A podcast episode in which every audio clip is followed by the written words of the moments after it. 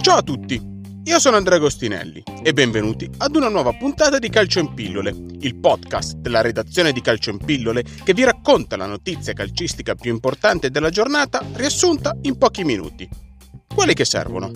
Oggi parliamo dell'ennesima figuraccia del calcio italiano. Partiamo!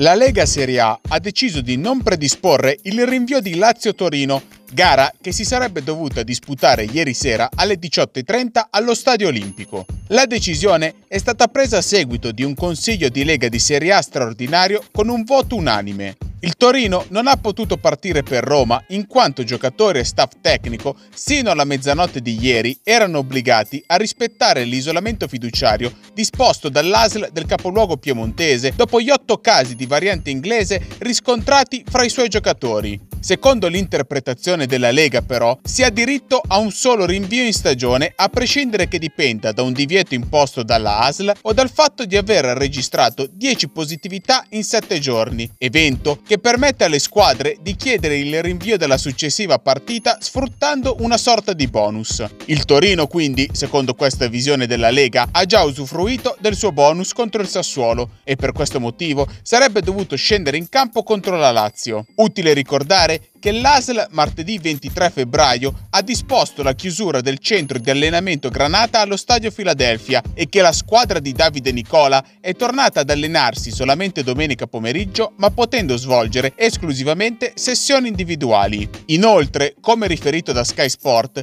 il Torino non è partito alla direzione di Roma Forte della mail inviata dal direttore del Dipartimento della Prevenzione della ASL di Torino, il dottor Roberto Testi, nella serata di lunedì al presidente della Lega Paolo Dalpino, nella quale si ribadiva che l'isolamento imposto alla squadra sarebbe scaduto solamente alle 23.59 di martedì. Dalpino però, già lunedì pomeriggio, aveva reso pubblica la posizione della Lega Serie A in un intervento alla trasmissione La politica nel pallone su GR Parlamento. Per noi si deve giocare, aveva dichiarato Dalpino, ma se ci sarà un atteggiamento duro e restrittivo delle ASL, valuteremo anche sulla base della decisione del collegio di garanzia che purtroppo ha creato un precedente di giurisprudenza sul caso Juve Napoli. Il precedente citato da Dalpino è la sentenza del collegio di garanzia del CONI in merito a Juventus Napoli, la quale ha fatto giurisprudenza stabilendo che le circolari delle ASL hanno un valore maggiore rispetto al protocollo stilato dalla FIGC. In quel caso il verdetto del giudice sportivo, che infliggeva una sconfitta a tavolino e un punto di penalizzazione al Napoli per non essersi presentato in campo contro la Juventus, venne cancellato, ordinando la ripetizione della partita. Il Napoli non si recò a Torino perché nelle ore precedenti alla partenza vennero registrate due positività che spinsero l'ASL Napoli 1 a bloccare la squadra ordinando l'isolamento per calciatori e staff tecnico. Secondo il presidente della FIGC, Gabriele Gravina, i casi non sono simili simili, innanzitutto perché esisteva un'oggettiva impossibilità di disputare Lazio-Torino e poi perché, citando le sue parole, quella della ASL non è una disposizione dell'ultima ora, ma di qualche giorno fa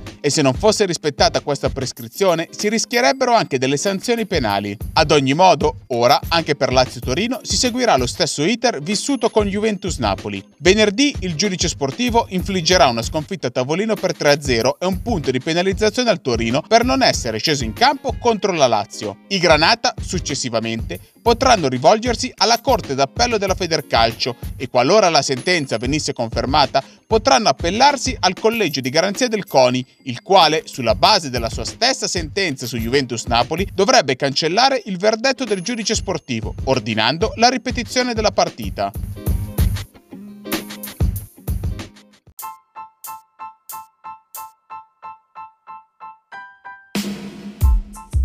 Calcio in Pillole è il podcast della redazione di Calcio in Pillole. Seguiteci sui social oppure sul nostro sito calcioinpillole.com per tutti gli aggiornamenti su questa e altre notizie dal mondo del calcio. E se questa puntata vi è piaciuta, condividetela con i vostri amici e iscrivetevi al nostro canale per restare aggiornati su tutte le uscite.